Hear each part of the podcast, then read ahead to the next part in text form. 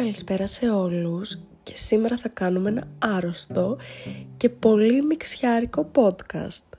Καταπληκτικά. Θα μιλήσουμε για τα ταξίδια από τα οποία και αρρώστησα και θα μιλήσουμε και για τις σχέσεις εξ αποστάσεως, αυτά τα έτσι τα αλλιώς. Αρχικά ξεκινήσουμε με τη θεωρία μου. Η θεωρία μου είναι ότι πρέπει να κάνεις ταξίδια στη ζωή σου πολλά. Προτιμάω να μην φάω και να πάω. Δηλαδή, αυτό έκανε και ρήμα, ναι. Ε, ειλικρινά, προτιμάς να κάνεις το δεκαωρό σου, να κοιμηθείς στο πάτωμα του πλοίου, να πιαστεί ο κόλλος σου στα κτέλ, όλα αυτά. Τώρα θα μου πεις, αγάπη μου, χάνεις χρόνο από τη ζωή σου. Δεν χάνεις χρόνο από τη ζωή σου, αγάπη μου γλυκιά, γιατί έχεις να αποκομίσεις τρελά πράγματα. Ωραία. Εμένα το ταξίδι αυτού του μήνα ήταν η πανέμορφη Βόρεια Ελλάδα. Κοκκινίζω, κοκκινίζω που το λέω. Έχω μια αδυναμία λόγω του χωριού, του αγαπημένου χωριού. Ε, ωστόσο αυτή τη φορά, είμαστε άρρωστες, ξαναλέω, πήγαμε στην Κομωτινή και περάσαμε και από τη Θεσσαλονίκη. Εγώ έχω να πω ότι το κρύο είναι ωραίο πράγμα. Ωραία, νιώθεις έτσι μια, μια ανανέωση, νιώθεις νέος, σφίγγει το δερματάκι. Είναι γενικά ωραίο experience. Αλλά είναι και ο λόγος που αρρώστησα. Δεν το μετανιώνω όμως καθόλου, παιδιά. Εγώ θέλω να φοράω ό,τι θέλω. Δεν μπορώ να περιορίζομαι με βάση το κρύο. Δηλαδή, οκ. Και όταν φεύγεις από αυτά τα μέρη, τα μέρη τα, τα ωραία, ρε παιδί μου, που για μένα πολλά μέρη είναι ωραία. Δηλαδή είμαι λίγο, μ' αρέσουν τα νησιά, μ' αρέσουν ναι, όμως και τα πιο βόρεια χιονισμένα ιστορίες. Ε, οπότε όταν φεύγεις αφήνεις πίσω σου κάτι, τώρα αυτό ακούγεται πολύ δραματικό, παίζει και να είναι, αφήνεις πίσω σου ένα κομμάτι του εαυτού σου παιδιά, δηλαδή νιώθεις έτσι ένα κενάκι που μπορεί να ήσουν εκεί πέρα 4-5 μέρες max, έτσι. Δεν διαρκούν παραπάνω αυτά, δυστυχώς. Ε, εγώ προσωπικά γυρνάω με κατάθλιψη, κατάθλιψη ημερών, όχι σοβαρή, τύπου δύο μέρες είμαι στο πάτωμα. Από το χωριό μου δεν το συστώ καν, γυρνάω και κλαίω, κλαίω, κλαίω, κλαίω, κλαίω. Μου παίρνει πέντε μέρες από το χωριό, τα άλλα μέρη δεν κλαίω. Αλλά έχω ένα κενό ότι τώρα έφυγα, τώρα γυρνάω στη ρουτίνα, τι θα γίνει που θα γυρίσω, τι θα κάνω τι είναι το επόμενο πράγμα που πρέπει να κοιτάω μπροστά και να αναμένω, ποιο είναι το επόμενο ταξίδι; Όμως η ζωή δεν προχωράει έτσι, δηλαδή δεν προχωράει με το να λες εντάξει θα συνεχίζω να ζω ευχάριστα επειδή το Δεκέμβριο έχω να πάω και εκεί. Η ζωή είναι να περνάς ευχάριστα εκεί που είσαι ήδη. Που εγώ περνάω ευχάριστα εκεί που είμαι, αλλά ένα κολληματάκι το έχω με, τα, με τις ε, εκδρομούλες και αυτά. Οπότε με πιάνει κάτι και είναι πάρα πολύ εύκολο να σχηματίσουμε μία εικόνα για ένα μέρος ότι πω πω θα ήθελα να μένω εκεί. Δηλαδή, εγώ είχα ψύχωση με τη Θεσσαλονίκη παλιά. Ήθελα να περάσω εκεί, είχα λυσάξει, σε παρακαλώ Θεέ μου κάνε με να περάσω εκεί. Δεν πέρασα εκεί προφανώς γιατί έγραψα αρκετά ώστε να κάτσω στα αυγά μου. Ε, και όταν πήγα πρώτη φορά στη Θεσσαλονίκη κάποιες μέρες, τελικά απομυθοποίησα τη Θεσσαλονίκη. Δηλαδή την είχα στο μυαλό μου πολύ high. Έκατσα τέσσερις μέρες και το είδα σαν ένα μεγάλο χωριό. Και δεν το λέω για να το πω προσβλητικά, εμένα έτσι μου φάνηκε, γιατί εγώ έκανα με τα ποδαράκια μου μία απόσταση 40 λεπτά που στην Αθήνα θα χρειαζόμουν τουλάχιστον δύο ώρες για να την περπατήσω. Οπότε έτσι μου φάνηκε. Ε, γενικά όταν όμως πηγαίνεις σε καταστάσεις τύπου διακοπές που όλα είναι ιδανικά, που έχεις πάει σε μια φίλη σου που σπουδάζει εκεί και όλη μέρα είστε έξω και όλη μέρα πίνετε, κάνετε πάρτι, ιστορίες, άτομα.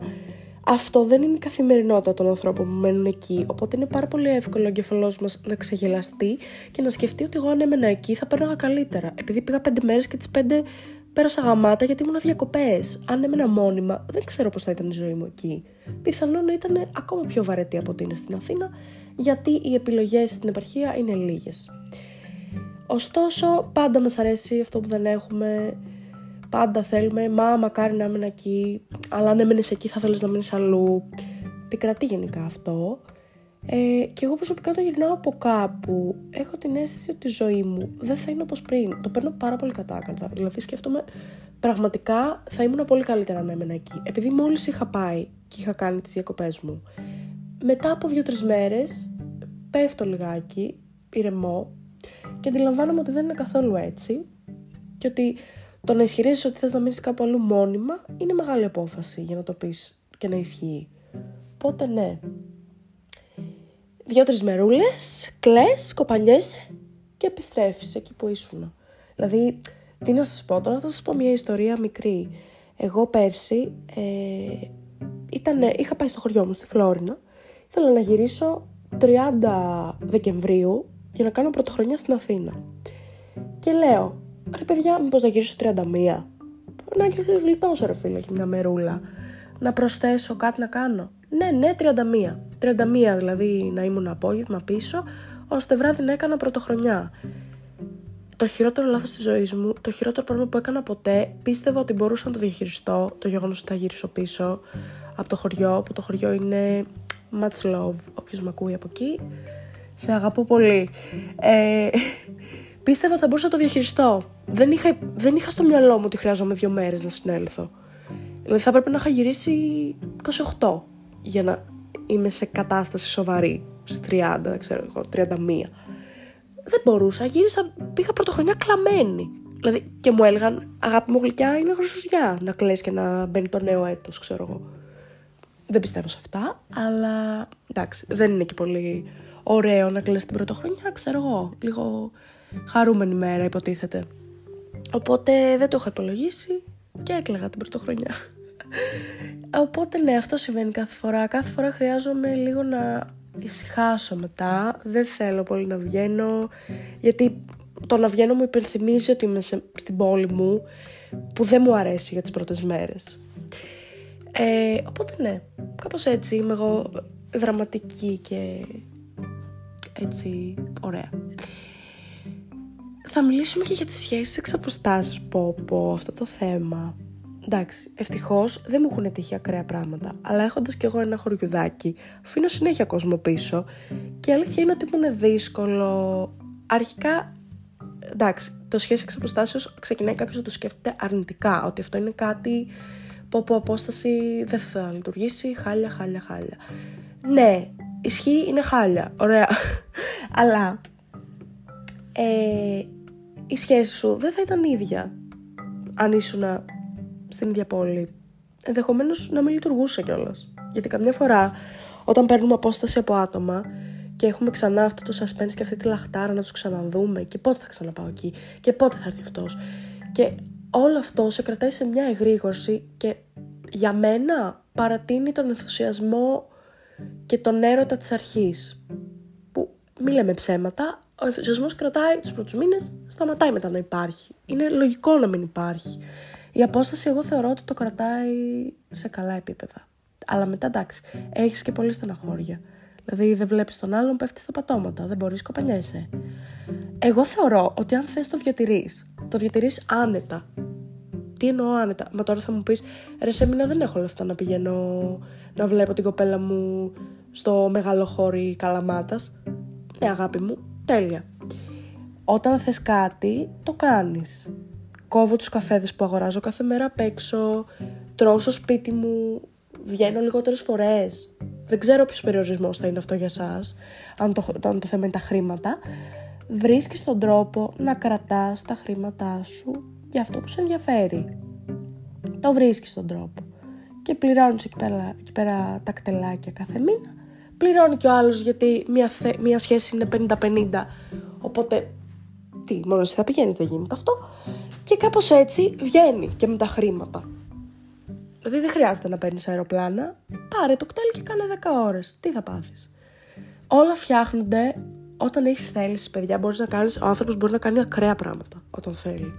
Είναι, είναι ακραίο, όντως. Οπότε, ναι, και θεωρώ ότι μεγάλη σημασία έχει και να είναι σχέση εμπιστοσύνης, γιατί δεν ξέρεις τι κάνει ο άλλος στην άλλη πόλη. Αλλά θα μου πεις, αγάπη μου, δεν ξέρεις τι κάνει ο άλλος στο ίδιο στενό που είσαι εσύ. Μπορεί να είσαι στην ίδια πολυκατοικία και να πηγαίνει με άλλες, ας πούμε. Οκ, okay, ναι, Η άλλη πόλη όμως, η αλήθεια είναι ότι σου βάζει πειρασμούς. Όταν έχει κάτι το οποίο σου λείπει και δεν το έχεις όταν το θες, μπορεί να γυρίσεις να το ψάξεις αλλού. Είναι πιο εύκολο, θεωρώ κατά τη γνώμη μου. Ωστόσο, αν η κλίση σου είναι μονίμως να κοιτάς άλλους, δεν έχει κανένα νόημα η πόλη στην οποία είσαι. Ακόμα και να είσαι στην ίδια πόλη, θα κοιτάς αλλού. Τελείωσε. Τώρα, όσον αφορά τις φιλίες, ε, εξ παιδιά, αυτό είναι το κλασικό. Οι φίλες μου έχουν περάσει αλλού και έκλεγα, οδυρόμουν. Οδύρομαι, αυτό δεν το ρήμα. Ναι, καταλάβατε. Είχα πέσει στο πάτωμα, έκανα σαν να μην πω. Αλλά μετά αντιλήφθηκα ότι, οκ, okay, με επικοινωνία, μηνύματα, τηλέφωνα, να πηγαίνω εκεί, να έρχονται, έβγαινε το πράγμα. Γιατί εκεί πέρα, στη φιλία δεν έχεις το σεξουαλικό, δεν έχεις το ερωτικό, οπότε πολύ, κάπως πιο εύκολα από την ερωτική σχέση το διατηρείς. Γιατί ουσιαστικά απλά δεν μιλάς από κοντά. Μιλάς από μηνύματα και όποτε βρίσκεστε ξανά. Βγαίνει πιο εύκολα. Είναι στην άχρο, βγαίνει πιο εύκολα. Ωστόσο, σπάνε παρέες από αυτό. Τύπου οι μισές πέρασαν αλλού, οι άλλες μισές καθίσανε στα αυγά τους και τι θα γίνει και πώς θα είμαστε όλες μαζί ξανά το ίδιο και αυτά.